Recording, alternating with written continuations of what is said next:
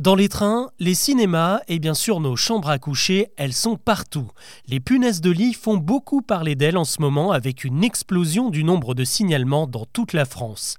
Le sujet est même arrivé au sommet de l'État avec une convocation des opérateurs de transport et même une réunion interministérielle.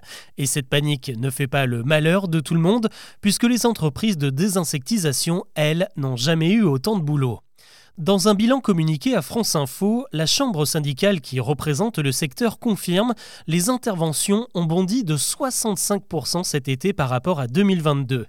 Un phénomène qui ne s'explique pas forcément par une invasion, c'est surtout que les Français sont plus attentifs qu'auparavant et qu'ils font plus souvent appel à des professionnels pour éradiquer les petites bêtes.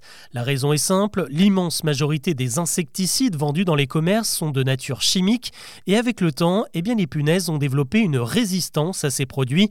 Il faut donc des méthodes plus musclées pour s'en débarrasser, dont seuls les pros disposent. Alors combien ça coûte précisément?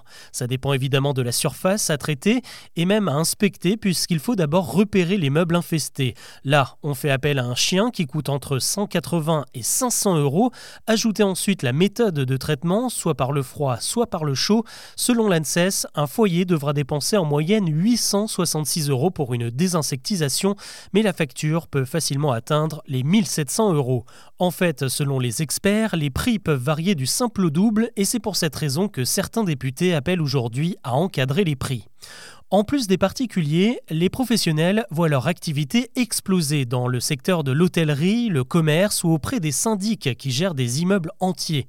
Selon les chiffres récoltés par le journal Les Échos, il faut compter au moins 1000 euros par chambre d'hôtel. Un établissement peut en proposer une cinquantaine, 50 000 euros la facture. Forcément, ça devient très intéressant. Ajoutez à cela les protocoles en vigueur dans les cinémas ou dans les trains qui désinsectisent régulièrement leurs équipements.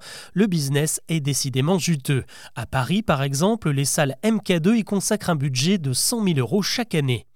Contrairement à une idée répandue, le phénomène des punaises de lit ne concerne pas spécialement des catégories sociales défavorisées. En fait, c'est même plutôt le contraire. Ce sont les voyages et les sorties qui favorisent la propagation des activités qui, vous le convenez, nécessitent un certain budget. Les entreprises de désinsectisation profitent donc d'une clientèle qui a les moyens de s'offrir leurs services. Au total, le business des punaises de lit génère 230 millions de recettes annuelles et encore, ce sont des chiffres de 2022 qui ne prennent pas encore en compte le boom d'activité de cette année.